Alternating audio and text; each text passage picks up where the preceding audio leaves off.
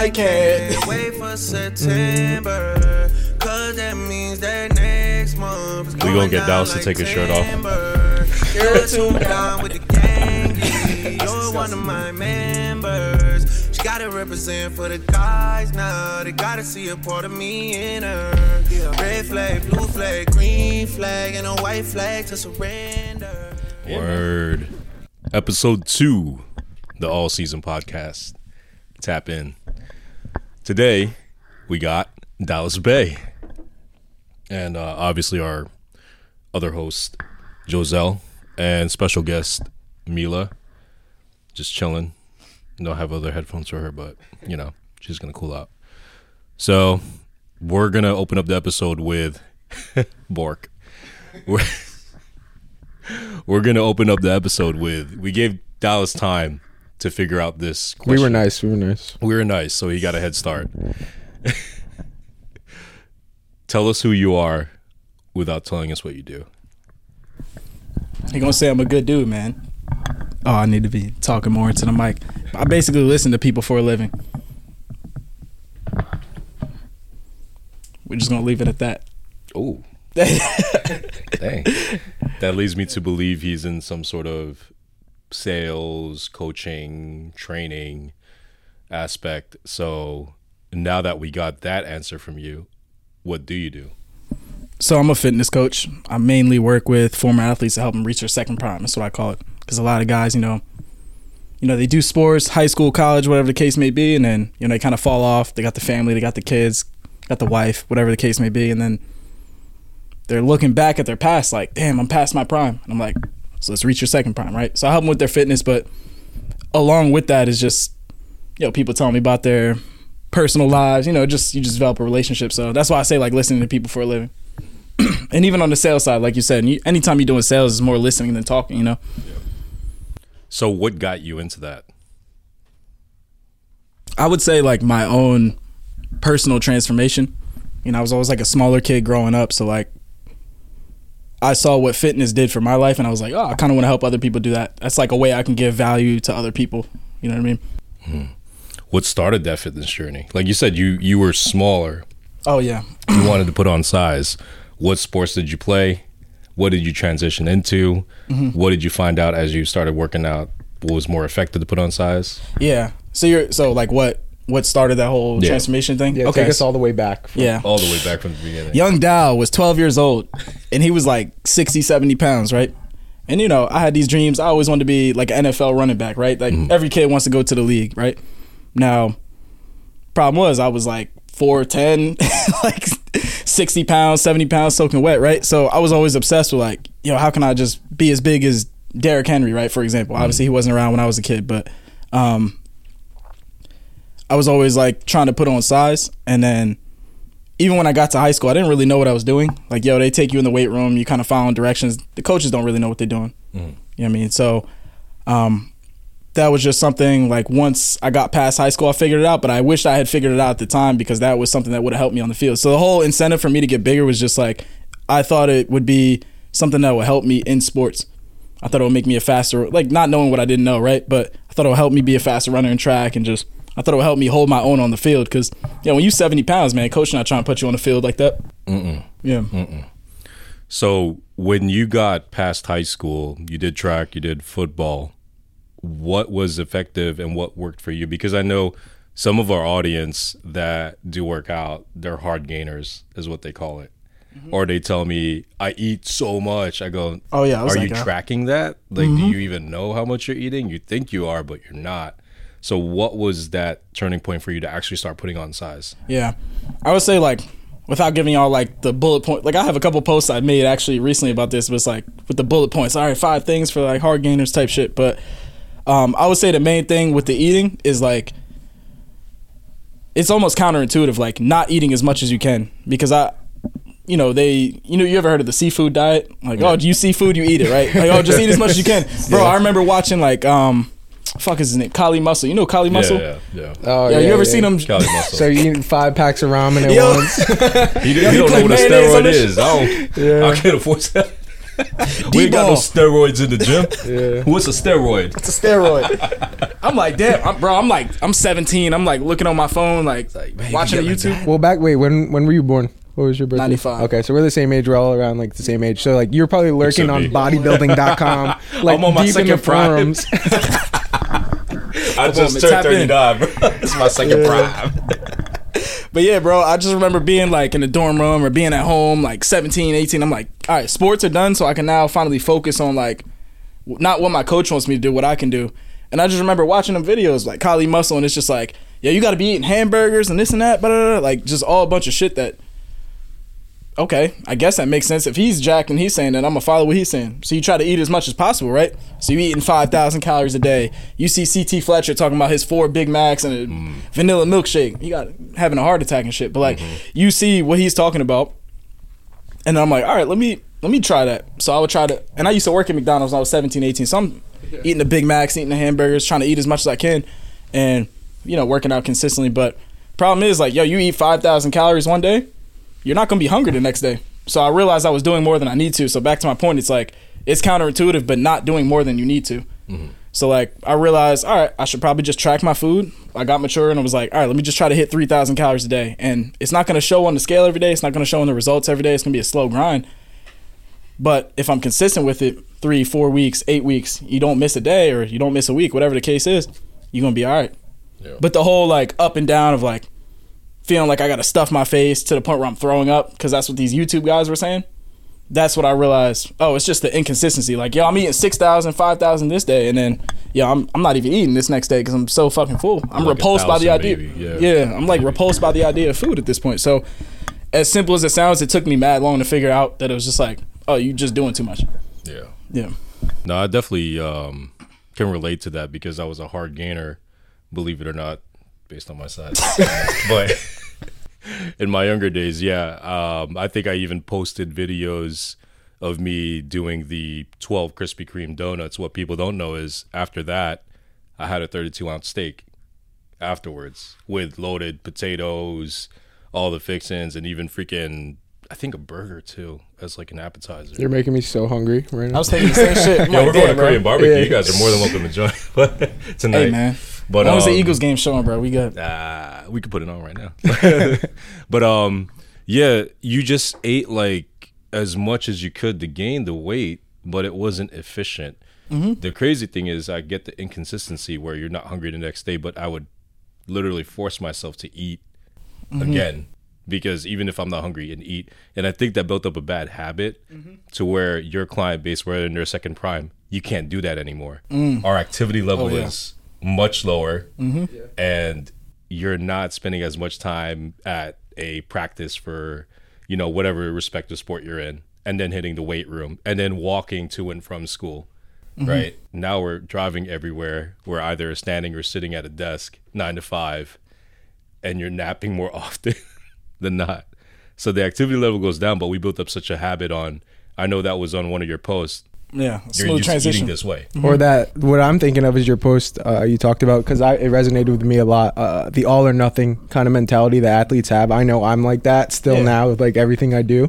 So can you speak a little bit about like how you or, or what you talked about on the post? Like not everything, but it's kind of on the same topic of like let me go hard for one week straight and then fall off. You know? Yeah, like a lot of guys, and yeah, to your point as well. Like a lot, a lot of guys I work with. They play, you know, high school football, college football, or just it seems to be the majority. It's always like football usually, mm. but they play other sports too. But it's just this mentality of like, yo, if I if I can't fucking like if I can't sit down, if I'm like if I'm not wringing my shirt out every day, then I didn't work hard enough. Or like if it's not a three hour practice, I wasn't in there long enough. You know what I mean? So it's just getting these guys to buy into the mentality of like you can work out. It's just getting these guys to buy into the idea of like, dude, you can work out thirty, forty-five minutes, less than an hour, and still get your shit done and still see results. It's just, I need you to be all in on the commitment. Mm-hmm.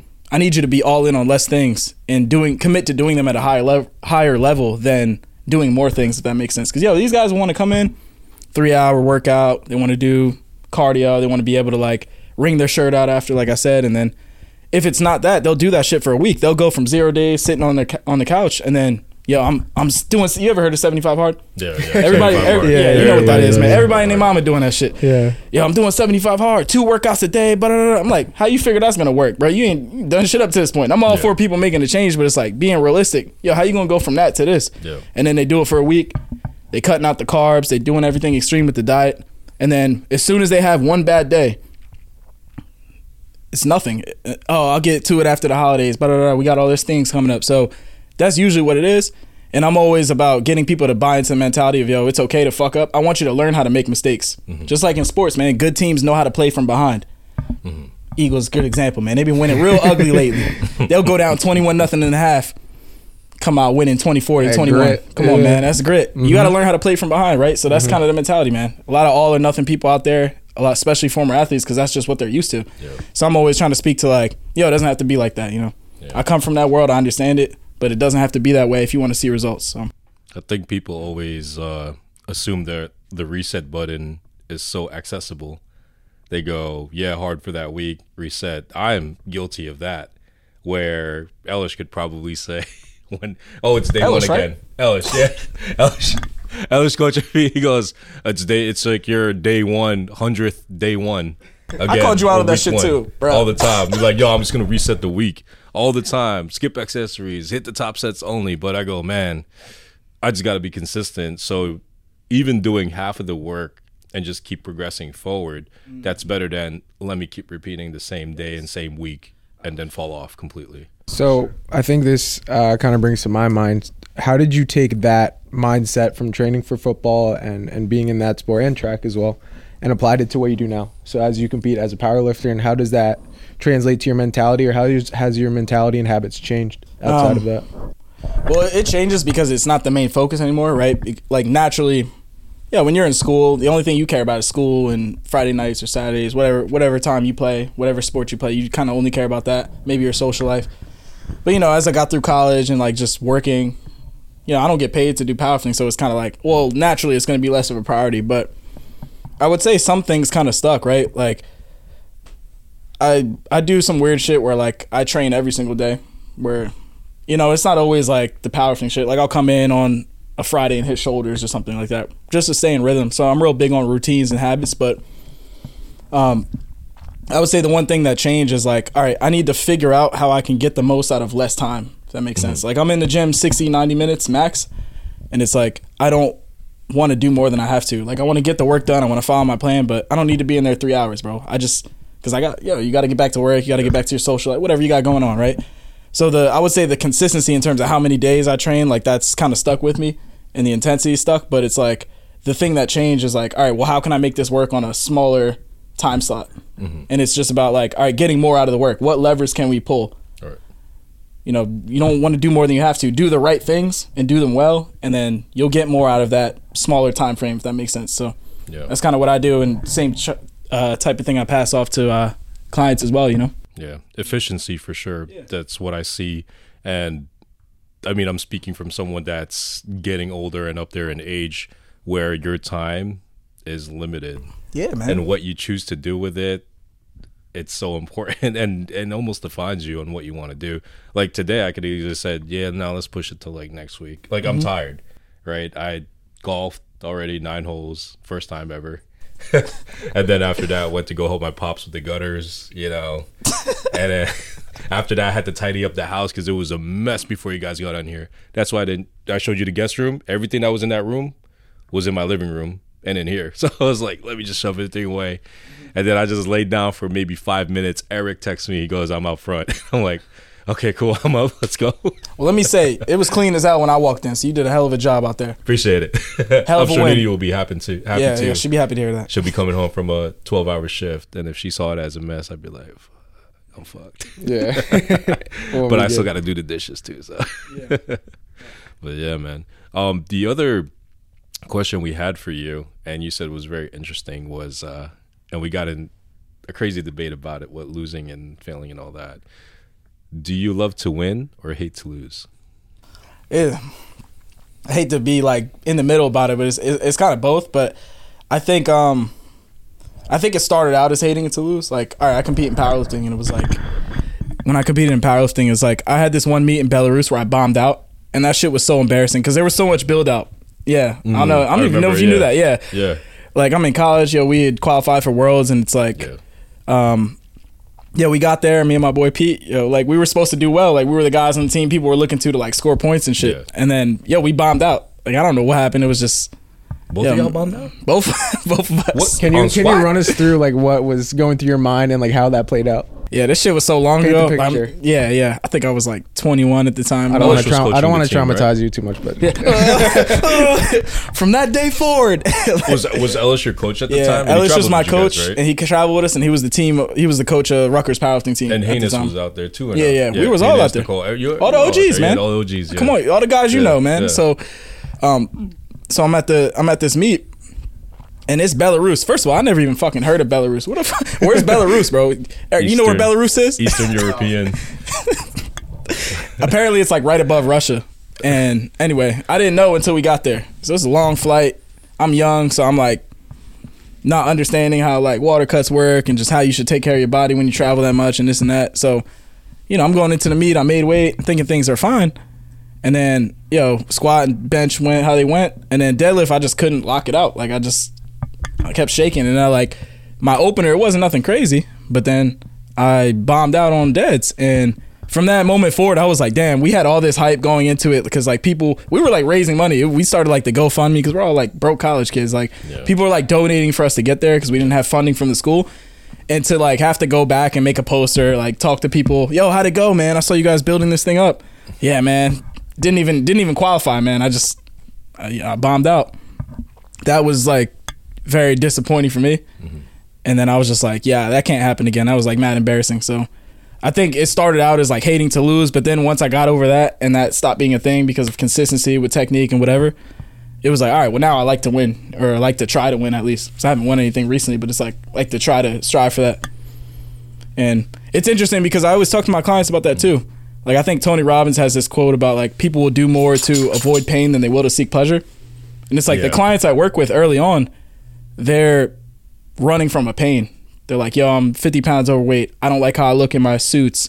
Yo, when I give a meeting at work or when I give, like, a talk on stage, I feel misaligned with what I'm saying about personal growth because I don't look the part. Like, they're running from a pain, but then they lose twenty-five, fifty pounds.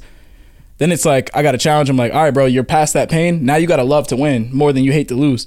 Yeah. Right, like you gotta, what are we striving for next? And that's how you kind of keep them consistent. So I, I would say it's all related, man. But yeah. So with that said, I know you you yeah we'll just say you compete at a high level with what you're doing now, and you you are in those high pressure situations similar to Belarus. Maybe not, that was Worlds, right? Yeah. Was, so maybe I know you've been to maybe another one. Yeah, I did. Um, well, for Worlds, um, yeah. I did. I was like twenty-three at the time, so. I think I like placed third at nationals that year. Another meet where I did bad, but like the guy who was ahead of me, like somebody declined a spot. I was like an alternate for Worlds okay. that year for Junior Worlds because the guy stepped up and then somebody else declined their spot or whatever. Mm-hmm. And then I did one in uh, Calgary in twenty eighteen. Yeah. Mm-hmm. So yeah. So competing at hey. you know on those stages, how did your mentality shift ever since Belarus? Like maybe in uh, prep, how did it change? And then when you actually get to the venue and you're locked in on the day, you're weighed in, ready to go.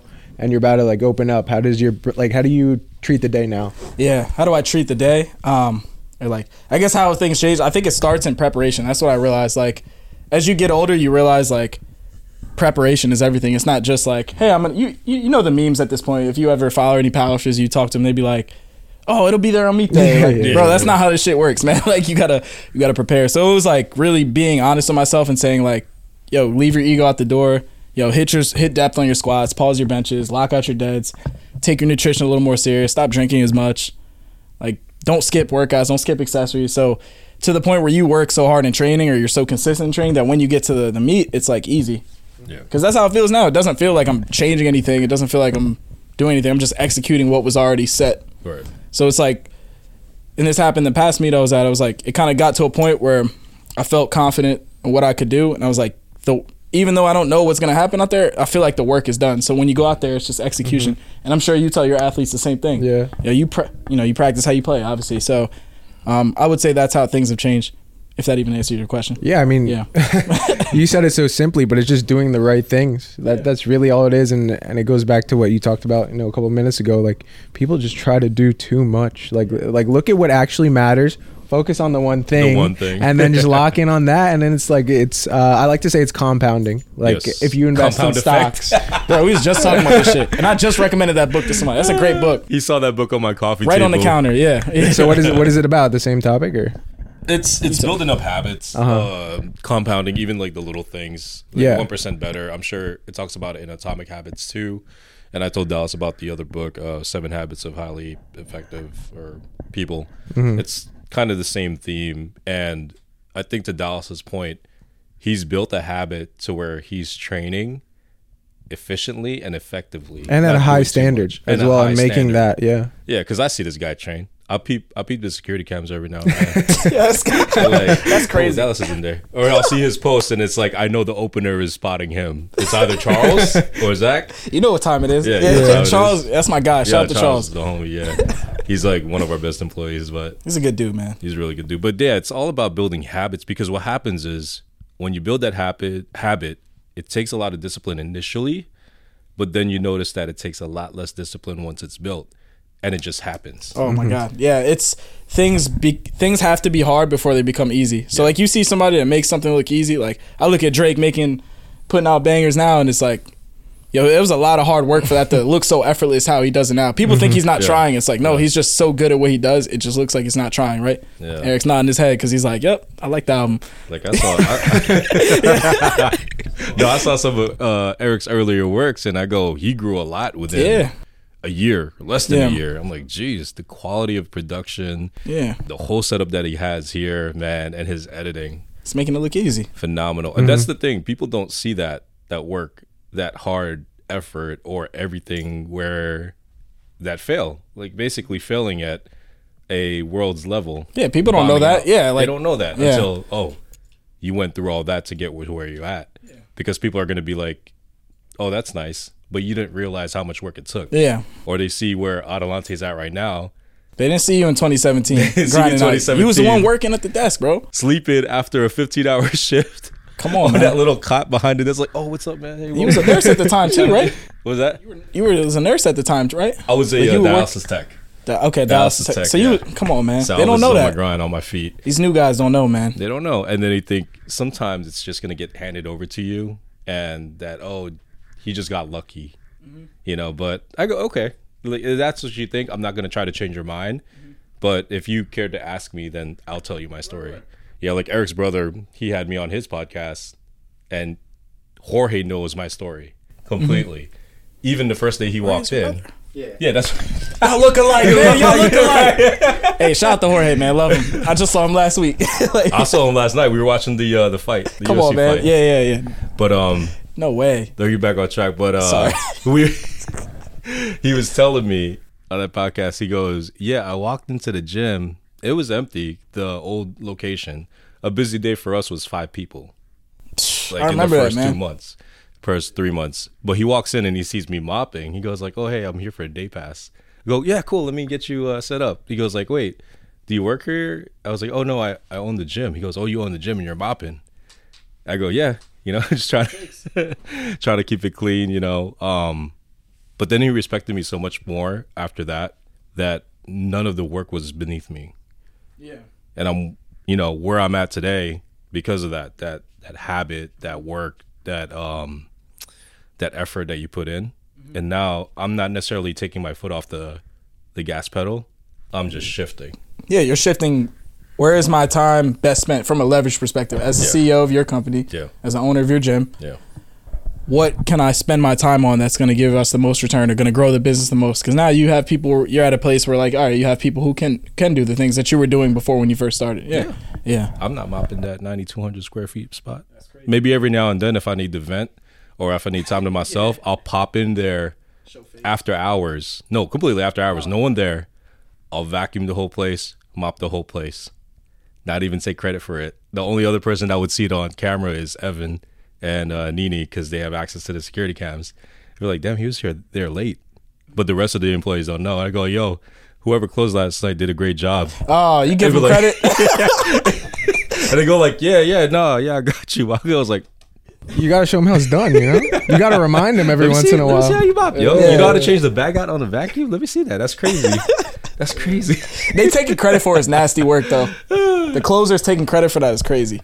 Yeah. They just gonna let you do that? Let me, yeah. yeah, yeah, I did yeah, that, yeah. yeah. That's crazy.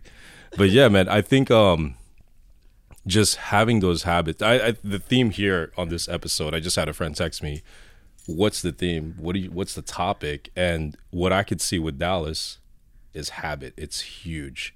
So when you take all that effort you have in training, how do you apply that to your business? Is that what you do full-time coaching? Yeah. Yes, yeah. I do the full-time coaching. And it's like, all right, to your point earlier, I wanted to make, make a point about, um, yo, how has your perspective changed? It's like, now it's to a point where it's just a part of my day. I don't think about it. Like, I think a lot of people who, who do the, you know, the fitness thing or like the powerlifting, it's just something that's on their mind constantly. Like, I think I go in there, yo, it's time to train. And when I go home, yeah, I don't think about it anymore. You know what I mean? So it's just, it's like on autopilot, like you were saying. So how do I apply that to work? It's it's the same thing. Like, I'm always doing something every day, even if it's not like a full blown, like eight hour work day or whatever, right? But just the constant, like, yo, I got to post something damn near every day. Got to reach out to this many people every day. Just started like an email list and doing that. All right, I got to hit these people this many times a week. So it's just that compound effect of um, the more I do something, not only is there going to be more results, but the better you get at the skill of doing that thing, mm-hmm. more the more times you do it. Like, yo, the first time I put a video up of me talking on there, I don't know, I was mad nervous. I'm like, yo, are people going to fuck with it? Like, yo, I'm, I'm in my kitchen, bro. I got no microphone. Like, I'm just... I saw that. Yeah, you remember that shit. And, yo, people was like, all right, yo, keep doing it. I'm like, all right. And then I'm, I'm like, looking back at it now, like, damn, yo, I'll cringe at that shit now. Like, I wouldn't even say that now. I don't like how I said it. So it's just, you keep getting better, but it's just, you have to put the reps in, though. So yeah. that's uh, that's all it is. Like, the same mindset with training of like, all right, I'm going to work out every day. Even if it's a shitty workout, I'm going to just get the rep in. Yeah. It's the same thing with, like, reaching out to people or putting up content. Like, sometimes I'll put up shit that I'm like, yeah, I don't think that was a good piece of content, but at least I put it up, you know? Yeah. There's feedback. Somebody may see it. At least it's, like, feedback for me to get better type thing. So that's all it is, man. Just, just the, like you said, the habit of doing something consistently. Yeah, so would like you say in training and business and coaching that consistency beats intensity? Yeah, yeah, we were. Yeah, I was gonna. Am hit I reading that your point. Mind? You are reading my mind because yo, we've been all over the place. But it's like, yo, you said something earlier, and I meant to like throw that point out there, like little one-liner type shit. But it's like, I'll take the guy. Like when I work with clients, I'll take the guy who can just commit to something less intense for a longer period of time than the guy who's like balls to the wall for like a month or a week and then falls off because it's that all or nothing shit we talked about. So I would say, I mean, if you're playing the long game, then yeah, I would agree with you, but. I mean, I guess one could argue if you want to get some shit done, you got to be intense. So if you can be intense and be consistent, you're going to win every time. But, you know, normally for a lot of people, it's one or the other, right? If I had to choose, I would say the consistency. But, you know, if you can do both, even better. Yeah, so, yeah another way intense. That I look at it is that I want my worst day to be your best day. So I want my fifty percent to look like your one hundred. And that could only happen if I do the right things, the little things all the time, because then I have more data to look at. And say like, oh, I was off this day because of this. Mm-hmm. Like when you do the same thing all the time, you can tell like, oh, I didn't sleep, obviously. Like you mm-hmm. can look at the list factor, of, yeah. yeah, you can look at the normal thing. Oh, I didn't eat. You, uh, I had, I was stressed out at work or, or I had other projects or I spent time being social for once. You know, like just looking at that kind of stuff when you see all the data of like, I do the same thing every day. I do the right things every day. I'm looking for one percent every day. Mm-hmm. It just makes it easier to go back and reflect and be like, okay, I did really good or I, I did really bad. Mm-hmm. Yeah, I, li- I like that point. It's more, you have more at-bats, so you have more shit to look at. Like, you just have more data from doing it more often. But if you only do it half the time, you're not really going to know what the variable is because not only do you have less consistency with your habits because you're not doing it every day, mm-hmm. so you really don't know what the problem is, but you don't even have enough data points. Like, and how mentally, do you the L looks bigger because yeah. there's only one huge L instead of, like, little, little, and then huge W's. Yeah. Yeah, yeah like, oh, my God. Yeah, yeah. I literally always use this analogy with clients. I'm like, bro, you've been doing this for a week. If you fuck up for two days, that's like, I don't know, what's two out of seven? My math is bad. All right, percentage-wise, let's call it, like, thirty percent. Uh-huh. Something like something like that. Yeah. Damn near thirty percent. That's a smart Asian over there, don't I? I, I only have forty-fives over here. All right, eleventy-five percent of your, your, your journey is fucked up. But if you do this shit consistently and commit for a year, you could go on vacation for an entire week, not do anything, not track anything, not work out, and that's still less than one percent or less than two percent, one, yeah, less than one percent. I, I want to keep talking about this because yeah. I get this like same issue a lot, because to me, and probably you, us being coaches, and even Maka, you probably see this with the clients that you have, like we see, see things so clearly because obviously we've done it for a long time, work with so many people, seen the same patterns. It's easy for us to say like, you're fucking up here, here, and here, and here. This is so clear to us. How do you translate that to your clients? Like um, if they're really not understanding it, or if they're coming from the same mindset that we do, like, no, no, no, I have to be one hundred percent. I have to be two hundred percent right now. Like, well, who cares about say, later? Easier for you to say, you're in shape. You know what I mean? Yeah, like, exactly. Yeah. So like, how do you address that? Yeah. Um, I would say like empathy, bro. It's been like a fucking superpower. Um, like I said, yo, in the beginning, I literally listen to people for a living. Like I get, I learn about what people respond to, what type of leadership they respond to, just hearing their problems. And when people feel understood, they kind of, when, or when people feel like you understand their problems more than they do, they allow you to, they give you permission to solve them. So it's like literally just listening to the feedback people give me and like just kind of empathizing with them. Even though like I work with mostly men and you would think they want the tough guy, like drill sergeant type of approach. Yo, a lot of them, it's just like, look, man, I've been in your shoes. Yo, they, yo, I drink, I do this, I eat out, and they're like, oh, really? Like they don't, they don't know that. So, just kind of like relating to them and empathizing, and like, hey, man, I understand where you're coming from, and this, that, and the third, but this is what we got to do better. And when it's not this, oh, this guy's just telling me what to do, that can come across bad, abrasive, and very like, oh, you think you're above me type shit. But if I, if I kind of bring it down, like, yo, I'm speaking directly to you because I've been in your shoes, they respond a lot better to that. So I don't know, that's just what's worked for me. Yeah. So for a younger coach listening to this, can you teach empathy? What did you study, and, and like what's kind of like your process? Like say you meet a new person, what are you trying to get to know about them, and then how do you address how you coach them after that? Um, you don't have to get too yeah. like into your intake, but like yeah, yeah. You know. That's a good question. I mean, I'm trying to think, like I always feel like I'm naturally been that, like I come in, I ask questions, like I'd rather talk about you. Like this for me is weird, man. You're, you guys are asking me to talk about myself, and that's not yeah. something I do a lot. It's the right? hardest thing to do. Yeah, it's yeah. hard. You're like, I'm gonna come in, I'm gonna ha- ask you a question, ask you, you know what I mean? That's just how I operate. So that's kind of more natural, and I've always been that way. But I would say like a good book to read is How to Win Friends and Influence People. You may have read that. Yeah. Um, Dale you're in Carnegie. sales, yeah, Dale Carnegie. If you, those are timeless principles. Yeah. Like that's not some. I know that book was written in like the nineteen twenties or some. I shit. I haven't but, read it. So what's the main like takeaway? Yeah. Um, just. Just like not make it about yourself, you know? That I think, one's actually a story, I think. If you read through it, it kind of yeah. uses a person as an example. Mm-hmm. Yeah, a lot like of a stories. Leader. Yeah, there's a lot of stories about it. Um, and you could see them implementing empathy, just being a better leader. Yeah. And one of the one of the bigger things was whenever I write something out, I count the U's and the I's. Mm. If it's for it's somebody, mm. I'll be like, oh, I'm saying I too much, or we, or, you know, us. Say you, mm-hmm. right? Them focus. If it's a thank you, for sure, you. Even like a greeting card, you. I'll put I in the beginning, maybe. Um, I'm lucky to have you in my life, and then it'll be all about them mm-hmm. after that. And even that is about them. The I'm lucky to have you in my life. Yeah. You're saying I, but because you have to, and them it's still focus, about them. Yeah, yeah, yeah. They love so, yeah, that. They love, yeah, yeah. People want to feel heard and understood. People want to feel like you care. You know what I mean? So. You, I mean, you've heard that expression, like, yo, people don't care how much you know until they know how much you care. I think that's what it is, because a lot of people just just be talking shit, like, especially in fitness, it's always like, yo, you got to do this. I see a lot of content like that. It's very polarizing. Yo, you shouldn't do this, you shouldn't do that, and it's all coming from this place of, like, yo, I can't relate to you. Like, I'm just up here, and I, you know, I don't really like that. I don't vibe with that, but, um, yeah, like, the how to win friends and influence people, I would say the main point is just, like, being more empathetic, like, they got a bunch of different like stories and points to how you go about that, and like little strategies, like remembering people's names, remembering facts about them. I should probably reread it, but um, that's definitely uh, that's definitely a good resource. Yeah. Also, yeah. Emotional Intelligence yeah. two point oh, if you read that one. I think Neil still has my copy. I want it back. But uh, yeah, I, I had that book uh, given to me when I was the facility administrator over at DeVita.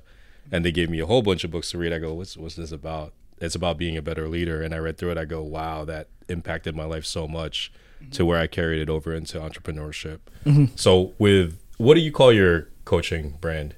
I call it Scarlet Mass. Because it was Mass. something I started with my boy back when we were in school. Yeah, and R U. Yeah, yeah, and R U. Yeah, so yeah. It was like people resonate with the name. It, I don't even like label it that much. I probably should be better with the branding aspect of it. The branding, like, yo, people working important. with me, you know what yeah. I mean? Like, like that's just what it is. But um, yeah. So with Scarlet Mass, where do you see that going? in the future. Yeah, I definitely want to get to a point where like I'm not the one doing everything, because it's just like wearing a lot of different hats can be exhausting. And I'm sure you felt that. Like, yo, you just gave the example of I run the gym, I'm here, I got all the equipment, I'm mopping the floors. So that can be very exhausting. But I definitely want to get to a point where like, yo, I have like assistant coaches under me. I teach them, all right, here's how I coach. I want you to kind of take the same mm-hmm. type of approach and coach these guys, or however you see fit. Maybe have a guy doing the sales calls, because that takes a lot of time, or like reaching out to people, so I can focus on the content, growing the brand, and, you know, doing all that kind of stuff. So, so where for, I'm still fo- coaching. Yeah, I don't want to cut you off, yeah. but I want to make sure we get at this. Um, so for the people watching, maybe people that want to start their online coaching or their new business, can you talk a little bit about maybe what a day in your life looks like, or like your daily tasks that you're saying that you want to learn how to delegate, or that you need to delegate? Yeah, it's good, because you should do a time audit to know what you should like give to somebody else. But um, day in the life, I wake up. I like to go to the gym first thing in the morning. Um, yeah, I'll take one. um, I like to, yeah, I'll take one. I'll go to the gym first thing in the morning, because I like to bookend my days. Like I'm not, I don't like to work out in the evening, because it's just too crowded. But it's like, if I can just get this shit out the way, then I can work the rest of the day. And clients don't bother you in the morning either. Yeah, if you up early yeah. enough, yeah, yeah. Do not disturb right in the morning. Oh, for sure. um, so yeah, go to the gym first thing in the morning, come back, eat, whatever. Then I start my day. And it just depends on the day, because my check-ins, like I do like a half hour Zoom call with all my clients, and it may be spread out throughout the course of the week. But yo, like Monday for, all right, I'll give you guys a Monday example. Like, all right, Monday is the start of the week. I'm going to text every client. Yo, what are you struggling with? Or here's the intentions for the week. Like, it may be personalized. Hey, I noticed this is off. Like, what's going on here? So I'll just kind of text check in with everyone. People will respond periodically. May have a couple check-ins. Then Monday I may do like, well, I do this every day, but I like reach out to people. I'll send a certain amount of like messages to people. So on Facebook, I'll, yo, man, I noticed it was your birthday. Just wanted to wish you a happy birthday kind of thing. People appreciate that. So it's like I'm getting in their algorithm. They're going to see my content, and they kind of like like the personalized approach. Um, you know, following up with leads that maybe said they were interested. Maybe they filled out an application, fell off somewhere in the process. Past clients, past leads, whatever it is. Just outreach type shit. And then um, content creation. So I'm going to try like batching my content for the week. Maybe take two or three hours where I'm like, all right, I'm going to batch my content for the week so I can spend the rest of the time on delivery or messenger, if that makes sense. So every day is different, but I do the same like three or four things every day. Like, and tomorrow, for example, I'm like, all right, let me batch my email sequence for the week, because I'm going to send out four emails to my email list this week. It's like, let me just put four on, like, I have MailChimp. So it's like, all right, let me, Monday, this is going to go out. Tuesday, Thursday, Friday, whatever whatever day it is. All right, these are the emails I'm going to send out, and then it's automated. So that's just like a day-to-day kind of thing. And then, yo, Thursdays, like I got like ten check-ins back-to-back, so there's not much time for the other shit that I'm talking about that I'm doing like on a Monday. Because that that's priority. Sense. Yeah. Yeah, you got to like make sure your guys are getting results, you know? So that's, um, it really just depends on the day, but it's like the same three or four things every day, if that makes sense. So what do you do when you're bored of all of that? So like you're going, you're locked in maybe a couple weeks, everything's on point. You wake up one day, training is, is horrendous, and you go home and you're like, oh, I got to get on the laptop now. How do you attack that day? When I'm when, when you're I'm down out, bad. When I'm down bad, because I've been in that situation. Yo, and like as humans, we have emotions, right? So it's like, yo, you can't just be this robot. I've had times where I'm like, yeah, I'm going through like personal shit, or like, yeah, I'm not having the best month sales. Wise, it's just like all this shit on your mind. I don't know. I just, I kind of make it not about me. I mean, that's how I like handle the situation. It's like um, I heard somebody say this, where it's like, if you're ever in a bad mood, just do something nice for like an elderly person. Like you've never felt bad like helping your neighbor take her groceries in if she's like an elderly yeah. woman. So I'll get on the call and they're like happy to see me. It's like whatever is on my mind that day, yo, they get on the call, they're happy to see me, and they're like venting about their personal shit. I'm like, damn, I just held a space for that person. Yeah, I love what I do, right? So it could be like the busiest day, but if I just not make it about me and what whatever's going on in my mind that I'm struggling with or is a personal problem, I just kind of offload it and I'm like, focus on them. If you're just present with them, that's kind of how I handle it. So I don't know if that answers your question, but that's just like it, how I approach it. You know? It does, because with how we operate, and I, I know we all agree with this, when you are all in on positive things, yeah. it's it's like it, it seems good, but then you become all in on negative things. Oh, you become yeah. all in on, on being down bad and like letting one bad thing being like, all right, this day's a wash. You know, like I missed my three hour workout. This day sucks. I'm just going to, you know, binge eat whatever junk food or whatever, because this day doesn't matter anyway. Because it feels better. Yeah, exactly. So eat a pint of ice cream. I, I want people to realize like being so extreme on either end of the scale isn't where it's like success is. It's really in the middle. Speed, right? Even kill. Yeah. Yeah. Yeah. Yeah. Yeah. Yeah. I talk to people about that a lot. I'm like, just yo, when things are going well, bring it's like being a quarterback. I look at Jalen Hurts. I know I keep bringing up the Eagles today, but it's like I look at Jalen Hurts. He's a very even-keeled guy. Like, yo, when things are going well, yo, slow down. Like, let's focus on next game. And even when things are bad, yo, we got some shit to clean up. Let's just focus on next week. It's just that even keel. Doesn't matter how good or bad things are. It's just, yeah, you want to ride right in the middle. You know what I mean? So, well, I, that's how I look at it, at least. You know, some. So I want to touch on, on the same point on, on like when things are going wrong. Um, and what like really comes to my mind when you're talking about this is that you love what you do. So how important is that to you? And how do you, how important do you think that is for people that are in your shoes, that go through the highs and the lows and, you know, deal with your own stuff, and you still want to have a life? Like, we're not that old, no family yet. So yeah, like, yeah. There's a lot to deal with. How important is it to love what you're building? I think it's, I don't know, maybe, maybe this is not what everyone would say. I don't think it's like as important as people make it out to be. Cause like, I, I think I made a post the other day about the gym, and I'm like, I'm to the point now where I've been doing this shit so long. It's like boring. You know what I mean? It's the same fucking exercise every day. Same shit. You know how to process work. There's nothing exciting about it. And it's like, yo, I don't love the work. I just love the results. So it's like, I think there's that component to it where like, even with work or what did you do, but it's a fucking bonus if you actually love what you do.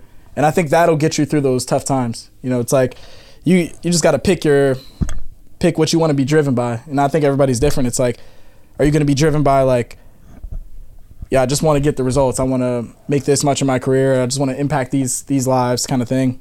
Or, yo, I actually genuinely want to talk to these people. I actually genuinely love what I do. So I think you can be driven, driven by either or, but I would say it's important, but I don't think it's the most important, because there are a lot of people who are passionate about what they do and they love what they do, and it's just like, mm-hmm. still not, they're still not taking it seriously. You know what I mean? Oh, that's just how I look at it, you know? No, no, I, I think point. we both yeah. look yeah. at it the same way. All right, like, cool. Yeah. I think the other, other way I see it too is, uh, I'm sure you heard, the man who loves walking will go further than the man who just wants to get to his destination. I agree with that. He's just going to keep going, because that brings that point of, I don't love the work, but I love the results. And if you keep getting results, you're going to keep putting in the work. Then, yeah, it's a positive feedback yeah, loop. And I always feedback. tell my guys that. Yeah, yeah. Yeah. yeah. They got to see the difference where they came from and be reminded. Be like, look, when you started with me, you weren't even walking a quarter mile a day or getting in X amount of steps. Now, it's it's light work for you. That's your active recovery day. That's what you do to rest, mm-hmm. you know, and that hypes them up. They go, because, oh, I'm working out hard in the gym. He's telling me to do active recovery. You weren't even doing the active recovery before you were with me. Yeah, now yeah. you're getting all like up in arms about, yeah, I gave you a rest day or an active recovery. And I was I was gonna say, like, I'm sure you have that vision casting with your clients too. Dude, when you came in here, you couldn't even touch your toes. Now look at you kicking a soccer ball, fucking half a yeah. mile. Look at you. You're running a half a mile in this time. You know, it's like yeah. you got to remind people where they've come so they can like acknowledge yeah. the results, because sometimes they get so locked in and they're so present that they're pissed off that they didn't lose a pound this week. It's mm. like, bro, you realize you couldn't even, like you said, walk a quarter of a mile yeah. before. So it's like, yeah, that's that's a big thing. For and we're sure. not saying this because we're all coaches in the room. It's more like we all have coaches ourselves. Yeah, so we it's have coaches, it's, yeah. it's whether you have a coach or someone that acts as an older sibling or a mentor, like you need that voice to keep you accountable and, and in line no matter what level you're at, because there's always someone above you. Yeah. And I, I never realized how important that was until I got to the other side. You know, like as I was an athlete and I was being coached by all these coaches, and I'm like, why did what that guy said to me like still stick? And then as soon as I started coaching people, I was like, ah, oh, that's why. Like, mm. if they actually listen and you resonate with them and you listen to them and see them for who they are, like, you can really make a difference. And I can see now, like, how, how important that is. Yeah. Especially when you make that connection. I think in this era and time, it becomes more difficult to connect with people on a level that's not superficial. Authentic. authentic social yeah. media because of social so we're going media. With that yeah because I've noticed that I would just say this on, on D Ms, right? Mm-hmm. People that have maybe met me once in person will be in my D Ms, we're talking, but then when it comes to seeing them in person, it's very awkward. Oh, for sure. Instead of, you know, just being naturally and flowy as we would be on the phone. Mm-hmm. It's weird. Mm-hmm. So I don't understand why, but I'll be the one trying to approach it and have the conversation with you. I've known you for a while. Yeah, yeah. And Joselle yeah. too. So yeah. it's it's natural. But I could almost imagine if I brought on someone to the podcast that's an entrepreneur that only knows me through Instagram or Facebook. Yeah. How awkward it would be in person. But it's okay for me because I can. Because you can do that. You got mouthpiece. Yeah. yeah. Yeah. You can do that. Yeah, We've yeah. been in sales. I but, know what you mean though. Yeah. So yeah. to that aspect, to this generation, taking you now, what advice would you give to somebody that's trying to pursue what you're doing? Um, what advice would I give? I would say, like, be authentic to your message. Like, you got to know who you're talking to. I think there's a lot of, especially with the younger crowd, there's a lot of, okay. And I, I take, don't don't get me wrong, I don't want to come across like I'm hating, because I, I was telling my boy yesterday, I worked out with him. I'm like, yo, these young guys know what they're doing with the content. Like, they know what they're doing. They know how to get the views. They know what angles to do. They know how to put together a good hook that gets people, like, locked in. They know how to get views, but it's like, you don't want to just keep riding trends, riding trends, and chasing metrics that you lose your your vision. Yeah. You know what I mean? So um, you don't want to just go after the vanity stuff. So I would say, like, know who you want to serve, right? Like, I I messed around with a bunch of different niches, and I was like, I settled on formal. I settled on former athletes because that's something I can speak to. I know a lot of people have gone through that. Yeah, it's to the point where I got high school friends reaching out because they've seen the growth. Like, they remember when I was a seventy-pound kid. Now, now I'm where I'm at. And they're like, yo, if he can do it, I can do it, kind of thing, right? So know who you want to serve and make sure it's a, a market that you actually want to serve instead of trying to speak to everyone, because mm-hmm.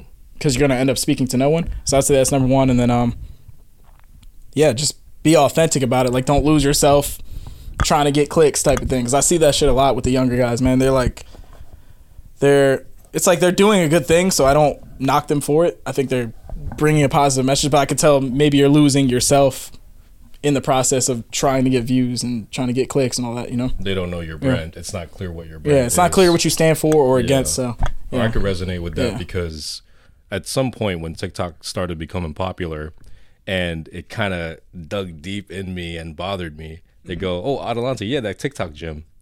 Oh, we talked about this, bro. I don't, I don't like that. I never heard I don't about like this. That. Can you can you talk like more about like it? I never heard this. Gym. I, never I got something heard to that. say, man. I don't like this. I mean, go ahead. When I heard that, I go, it's it's it's not a TikTok gym, but yeah, the people that do train here use TikTok and make reels, but we do have some serious athletes here that compete. Well, where did you hear this from? From just a day passer.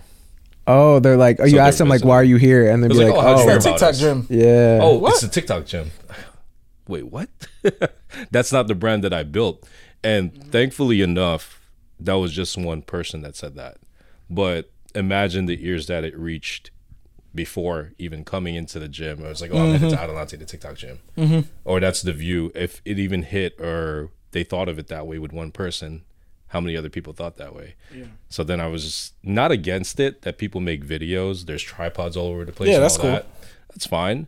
But they also see the serious side where, yeah, nah, they're putting up big weight. Yeah, nah, they're prepping for a competition. Yeah. Most people that come in here compete. Yeah. It's a hobby, but they compete. You used a phrase when I talked. I remember we had this conversation one day. I came in the gym. Yeah. You were there. You gave it a phrase. I don't remember what it was, but you're like, yo, people, you were basically saying, yo, people come here to work. Like, this is not.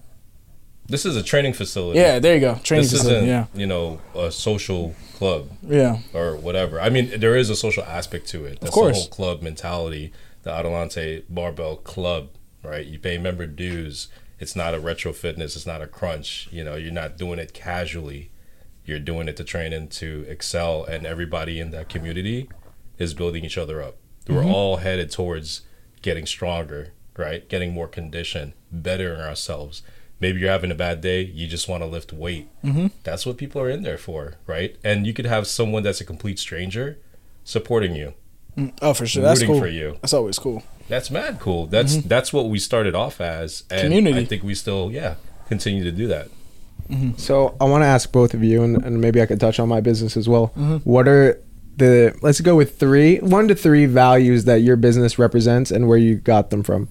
Because you kind of just, we both, you both kind of went there, but I want you to pinpoint, like, I want Adelante to represent this, this, and this. Yeah. And it kind of shows in what you just said, but can you touch on that? Yeah, so we actually had a team meeting where we went over that. Let me pull it up because I don't know it by heart. Shame on me. I only want to bring this up because that's like, funny because I was I was thinking the same thing. I don't know much.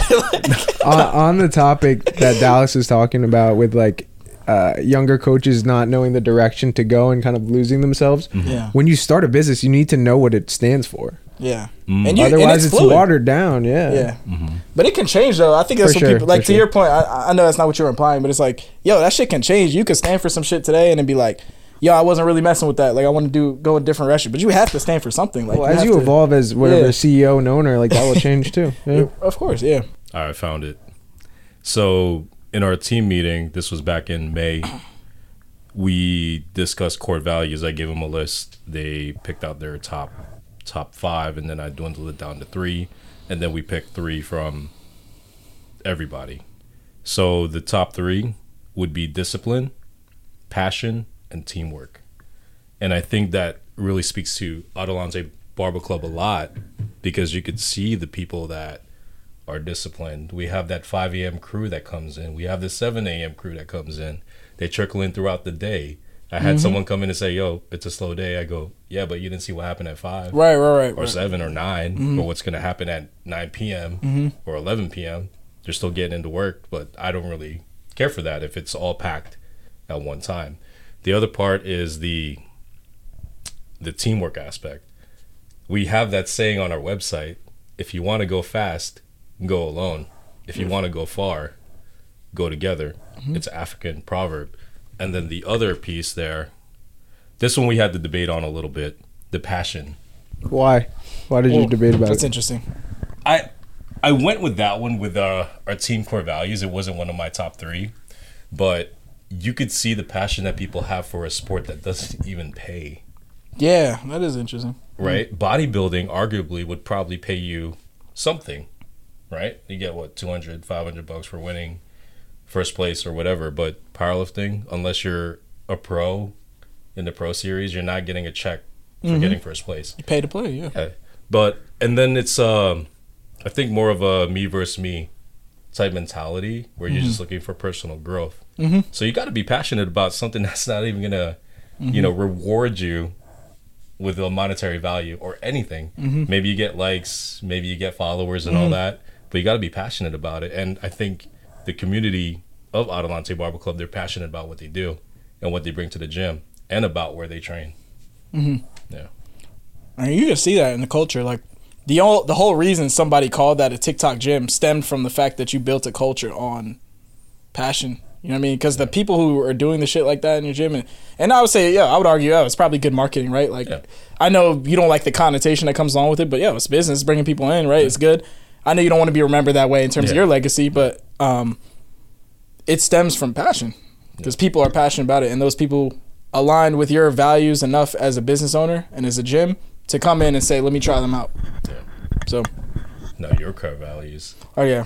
I'm gonna be to piggyback off here. I'm gonna hit you with the corporate talk. No, but um, I would definitely say communication as well, because I tell every single client like day one, like, look, I'm here for you. I'll do anything you need, within reason, obviously. But like, yeah, take off your shirt. Pause. Thumb. We need a thumbnail, right? Like, um, but it's like, yo, with this being remote, because yo, most of my clients are in Cali, Texas, Arizona. It's like, I need you to show up. Like, I can't do the work for you. You have to communicate. If I text you, respond. If we're doing weekly calls, you got to get on the calls. You know what I mean? Like, just if something's not working, communicate. You know what I'm saying? Like, so I'm real big on that. And I'm going to do the same. If something's not working, like, I'm going to let you know what's up. I'm going to give you the tough love if you need it. I'm going to be here, be the cheerleader when you're doing things right, kind of thing. Um, secondly, I would say it's like doing right by the client, and this is all on the spot because I haven't like really thought about this, which is probably a bad thing, right? No, but but um, it's authentic. Yeah, true, true, true. Um, all right, there. Thanks, thanks for giving my third point. Authenticity. Yes, sir. Yes, sir. Um, what was I saying? Uh, damn, what was my second point? Fuck, forgot. Uh, I just said it. Yeah, so we got communication. Communication. Oh, doing right by the client. Doing like, right by the client. Yo, I've had clients, and, and this is, it just is what it is. Like, yeah, I make people sign a contract, but it's like, yo, if people ever want to get out their contract, I'm never like, yeah, I'm not going to do this. I'm going to take this to court. I'm Pay like, me all right, six man. months up front first. And then yeah, yeah. yeah. I'm, I'm always like, look, man, if you're not feeling it, there's something I'm doing wrong. I got to fix that. Or if it wasn't a good fit, let's talk about it. Let's just have communication about it. Don't just ghost. Yeah, I'll let, yeah, that's fine. I'll refund you for whatever. Or like, I'll let you just like stop. You know, for whatever reason, if it's not a fit, then do that. So, yeah. And if it is, you always just want to do right by the client. So, And then that gives you a good reputation, because even if even if clients ghost off or they're just not with you anymore, at least they're not talking shit about you. At least yeah. they're like, like I've had people that stopped working with me because it wasn't a good fit, but they'll still send me a referral. I'm like, oh, okay, that means that I did right by the client, and I'm happy yeah. with that. I can sleep well at night knowing that. And then um, third, you gave me my third point. Oh, the authenticity, authenticity is like, yeah. um, I think authentic, authenticity of like, I think I have, I'm in a mastermind with a lot of coaches who do what I, what I do. And there's a lot of things that are very like formulaic, like very systemized. And I think you should systemize things if you want to scale, mm-hmm. but you don't want to use that, lose that human element. Like the sales process is very robotic. Like, yo, you scripted ass questions and this and that. Like once I learned the principles of those questions, like, all right, we want to ask this for this reason. I stopped using a sales script. Like when I talk to people, it's just a normal conversation, like how we're talking right now. And then, yo, it feels more natural. So even with the coaching process, it's not like, hey, week one, we have to talk about this, and week four, you should be here. It's like, yeah, that's a guideline, that's an outline, but it's like, yeah, I want to guide you authentically through what you need, because everybody learns at different rates. Everybody's going to progress at different rates. So that's just how I operate as a coach. And maybe it makes things harder to scale, but at least I'm happy with how like the delivery aspect is, you know? Yeah. So yeah. It's all you now. What's your three? Yeah, you got time to think. I... I try to, in everything that I do and like how I carry myself, I just use these three for everything, and I constantly remind myself of them. Mm-hmm. Um, the first one is integrity. Mm-hmm. So I try to keep my word to myself first. That's a good one. And make yeah, sure if I do that, then I can keep my word to other people. I think about this stuff a lot.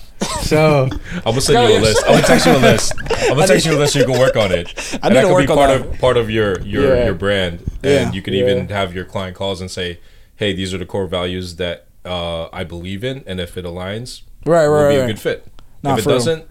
I got someone that will work well with you. Yeah, who doesn't have integrity? Hey, here's yeah. a no integrity guy you can work with. Yeah. Now. Now, but go ahead. I'm sorry to cut you off. um, yeah, integrity. I, I feel like people struggle because uh, they can't make the promises that they give to themselves. So, like, how do you build trust off that? Like, I'm not gonna trust you if you tell me you're gonna, if your actions don't match your words. Mm-hmm. And the same with me, I'm not gonna trust myself if my actions don't match my words. Yeah. Mm-hmm. If I tell people I'm this person, or if I do this job, or uh, I'm gonna wake up early and go to the gym, if I don't do that, I'm, I'm not gonna build confidence in myself ever. So for me, that's that's a huge one, integrity.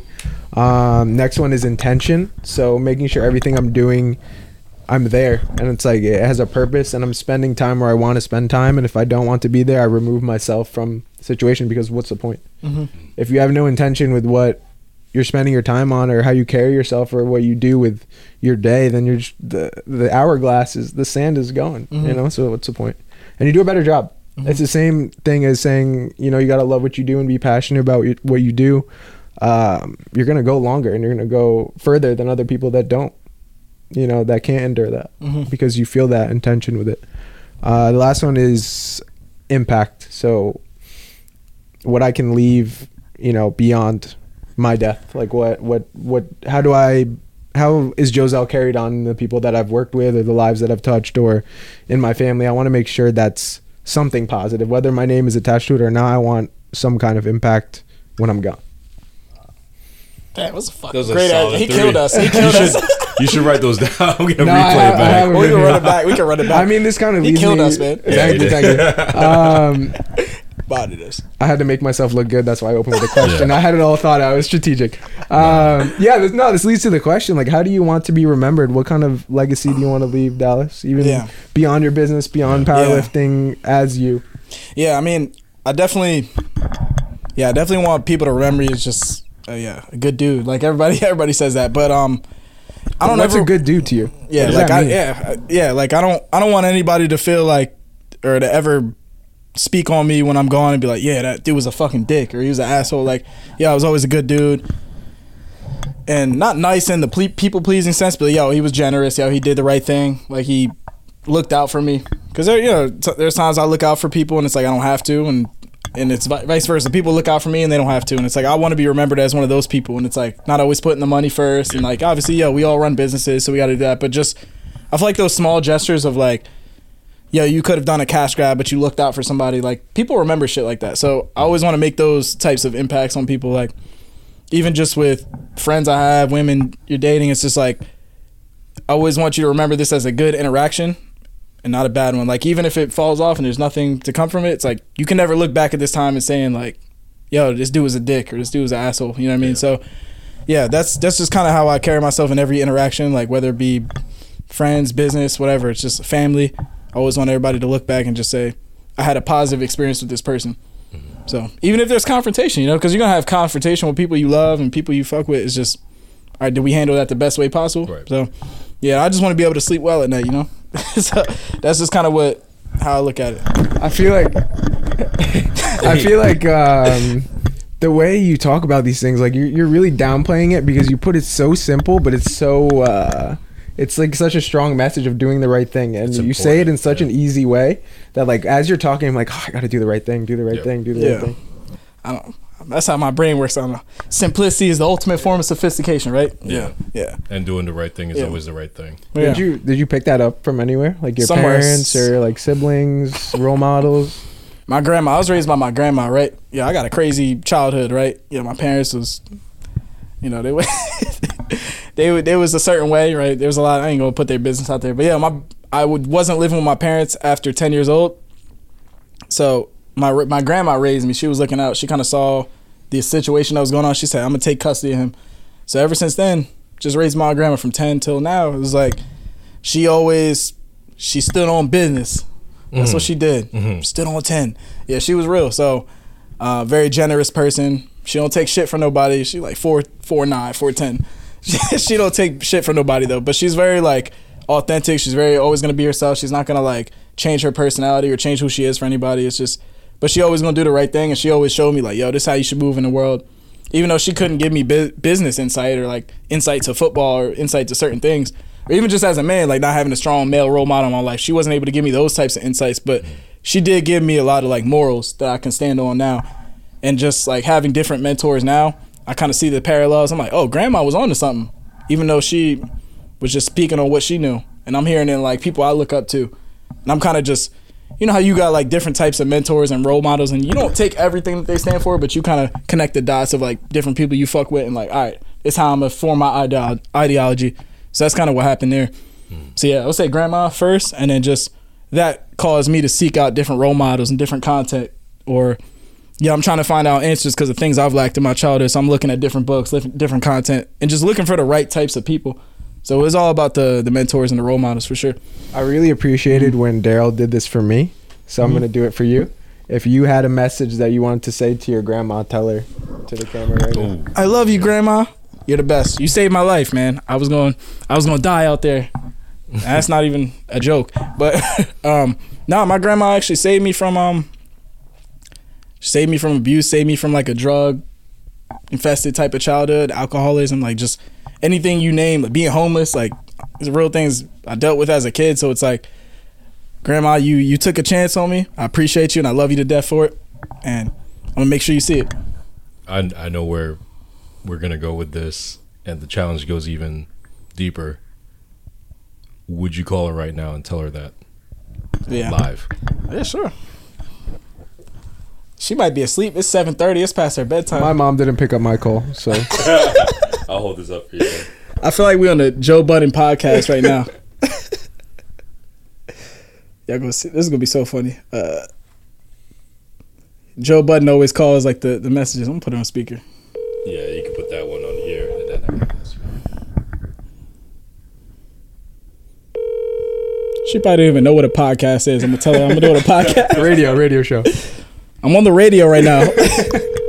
Worldwide. I'm on Hot ninety-seven. Hey, hey, hey, hey, hey, Grandma. Hey, hey, Grandma. How are you? I'm good. How you doing? You about to go to bed, ain't you? It's seven thirty. No, past your no, bedtime. No, no, not, no, no. I'm not. I uh, can't go to bed right now. I uh, had a late. Well, I went out to breakfast. No, wait. First, what did I do? Yeah. I went out. I went out to a breakfast for a political campaign, mm-hmm. and Diane's um, niece, uh, Valerie, uh, took me. Okay. Yeah, she's in. She's into politics, and um, she, she had uh, tickets for the breakfast. You know where you go and they. They asked you to vote for him and all that jazz, you know. Yeah. Yeah, they... Yeah. You know. They're trying to get the votes. You know how it is. Right. It, it, and and it was it was the breakfast was very good. The people were were nice. It was a, it was a good uh, campaign. It was it was nice. Mm-hmm. But but it was for Gloucester County. Is it, was it Gloucester County? We live in Camden County. We sure do. Uh, th- yeah, this was this was Gloucester. Yeah, we don't like and, them. And and I've uh, huh what? Nah, I'm kidding. Go ahead, go ahead, go ahead. Go ahead. You don't like them. Yeah, we don't fuck with them. Well, maybe I do because I think they do a you bang do. up job. Bang up job, not like Camden. Yeah, I think they. No, right, exactly. I mean, when I first moved over here, I used to go to the Gloucester Library and the Senior Center and all that jazz. I didn't know because I thought I lived in Gloucester. Yeah. And so for the first five years or so, I didn't even pay taxes for Camden. I know. Yeah. I know. Somebody told me I lived in Gloucester. Anyway. That's nasty work, Grandma. That's nasty work. I know. So, um, anyway, yeah, they, they, they do they do a bang up job. They they have lots of information, lots of programs, and you know they, they keep their place up. You know what I mean? They they clean their yard and stuff. You know what I'm saying? Yeah. It's not like hey. over here. Not like over not here. Like, I, I don't even call the senior center here or go there anymore because they never they don't know nothing. They don't do nothing, but they get a lot of money. They, they they get a lot of money, but I don't know who's who's taking the money and putting it in their pocket. But you know what we call that? You know where I'm from, no. We call that highway robbery. Oh, call that highway? That's highway robbery. Tax, tax. They taxing. Tax. No, but, but um, literally. Hey, Grandma, I'm on I'm on I'm on a podcast. I don't know if you know what that is, so I'm gonna say, look, I'm on the radio right now. I'm on Hot ninety-seven with Funk Flex. And I just.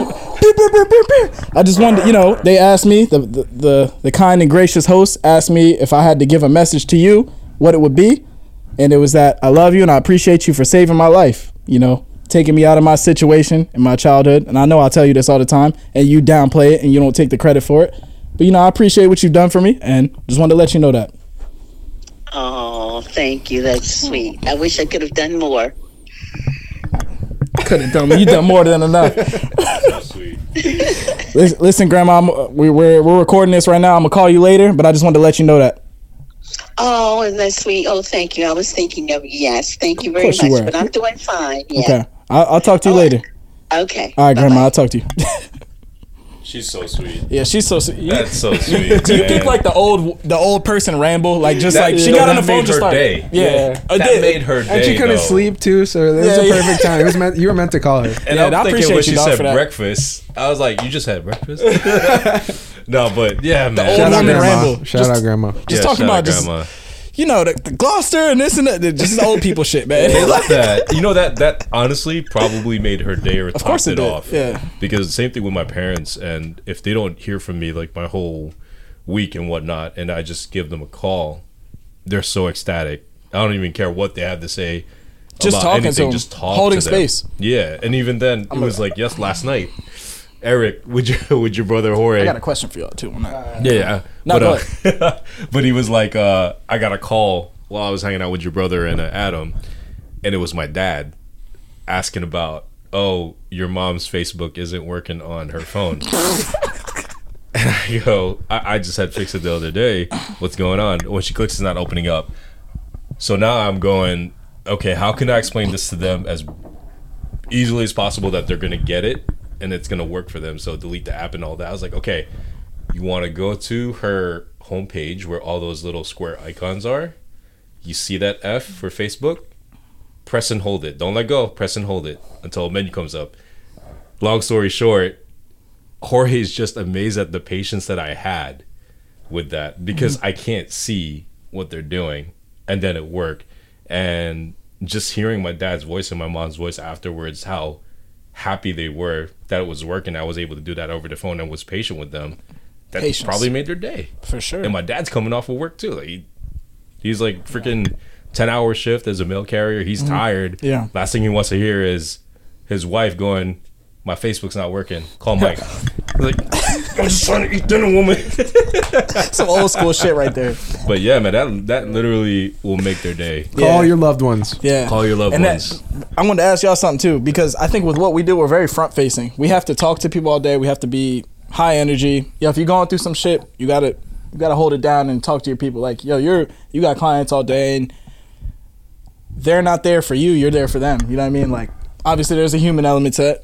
Do you guys ever find that with what you do, it can be mentally and emotionally drained? Do you ever find it hard to keep up with family and friends? Hmm. uh, yeah, I love talking about this because yeah. it's so funny. You you go, I gotta go take yeah. it. Um, yeah, me being me, I'm not I'm not really the most extroverted person. I guess there's situations I like being extroverted around the right people. You right. know, like protecting my my peace and my time and my energy. So it's yeah, important. It's draining for sure. Like I've been this week, I coached every day. Um, mm-hmm. Sometimes thirty players at a time. Sometimes that's a lot, man. You know, four players. Sometimes uh, ten. You know, different ages, and um, obviously interacting with coaches is another thing. Like interacting with staff, and I'm not the most social person, so yeah, it's definitely draining. I would never know that.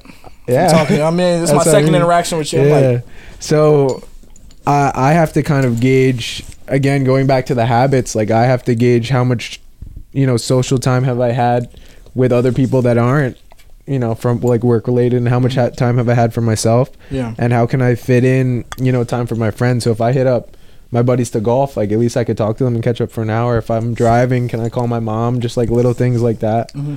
Um, oh, so are huge. To fit it in, right. But yeah, I think it's with anybody in your life. Like mm-hmm. if you have a girlfriend or a boyfriend, it's just showing them that they are still a priority, and you're so busy and you're taking the time to talk to them. That's how important they are. Yeah. Because you talk to people all day long and you're tired and you're drained, and, and so many things are happening. And I think it's important to make them realize that you're important to them mm-hmm. and make that time for them. Yeah, and the right people will respond the way you just said, right? Mm-hmm. Oh my God, I'm so happy to hear from you. I know you had the busiest week.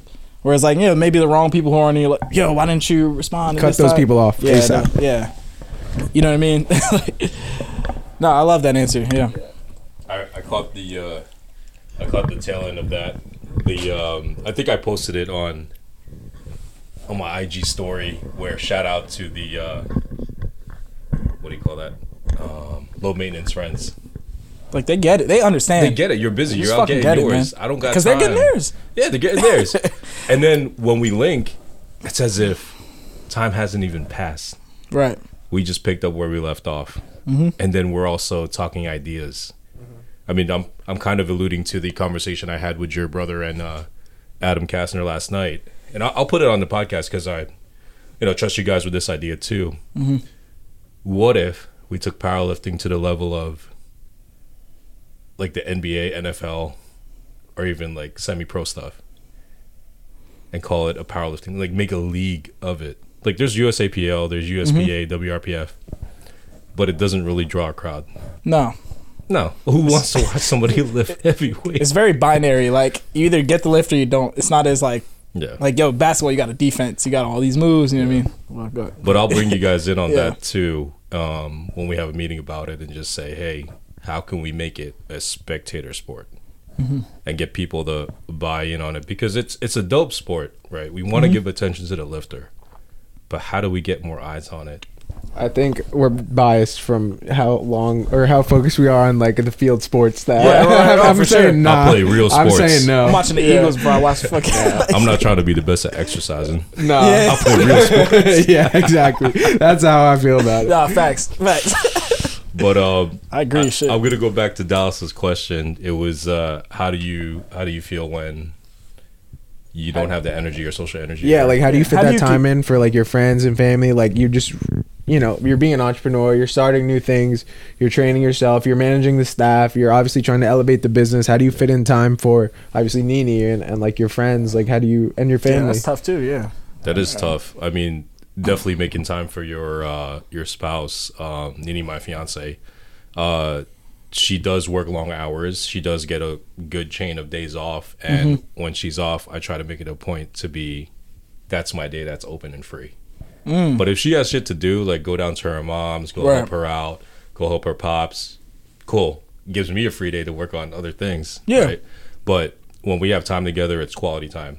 Whether it's watching a movie, snacking on popcorn. Like, we'll literally be here on this couch watching the movie. That's or what's up.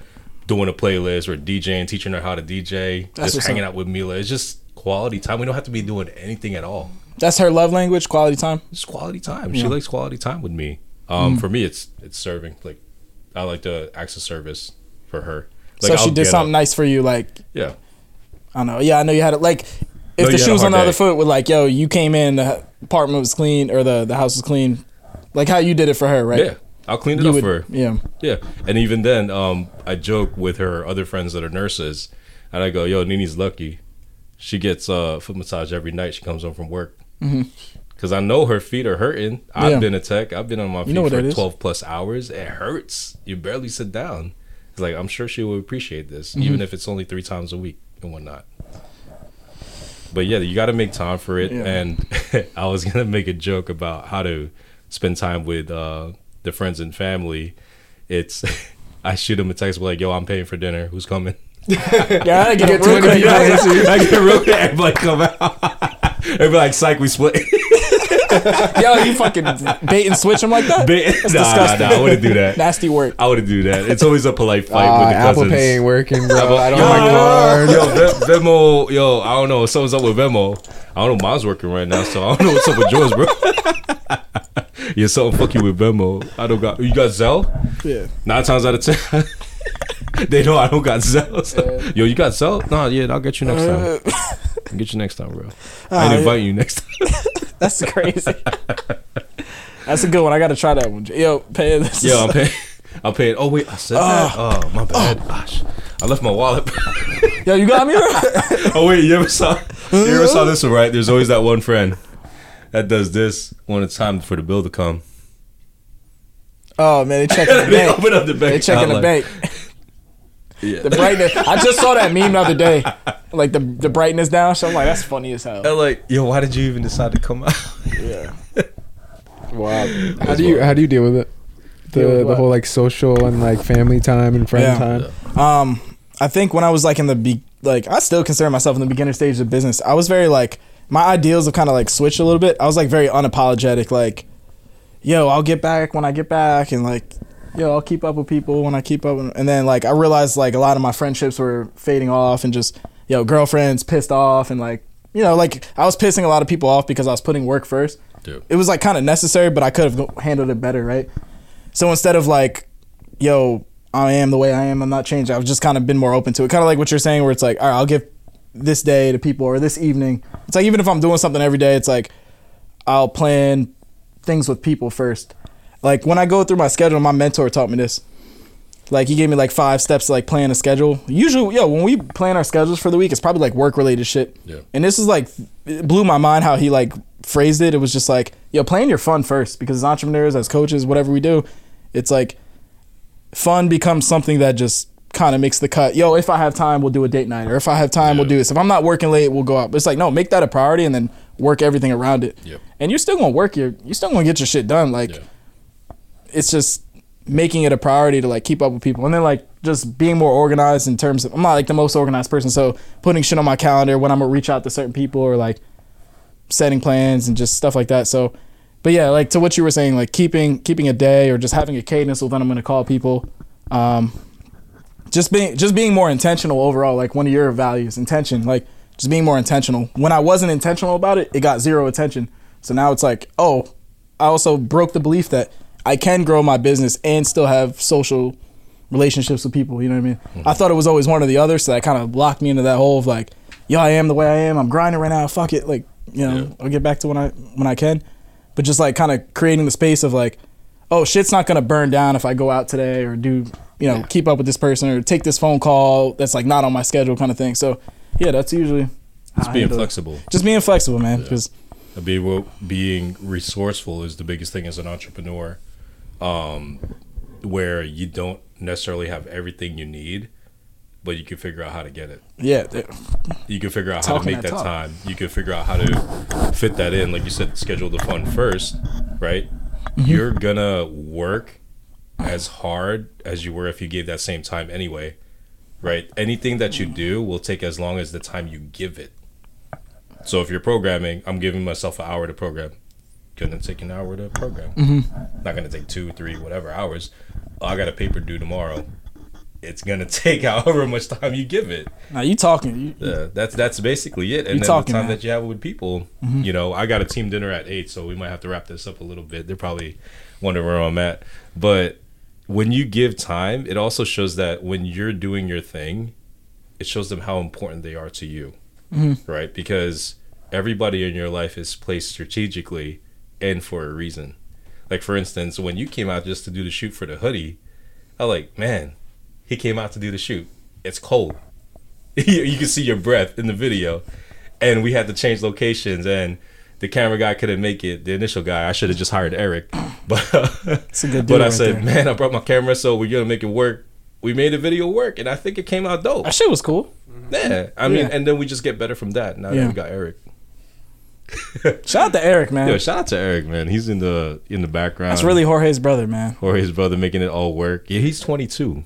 I know, yeah, I was talking to him before we started. Yeah, he looked just like him, bro. twenty-two, and I was saying that um, he's far ahead his peers or people his age and what he's doing. Very mature, yeah. He said and he had a podcast. Like, yeah. seventeen. He had a podcast at seventeen. Mm-hmm. And that actually alludes me to another question. If you were to take current Dallas and met the seventy-pound Dallas, what message would you have for him? I would just...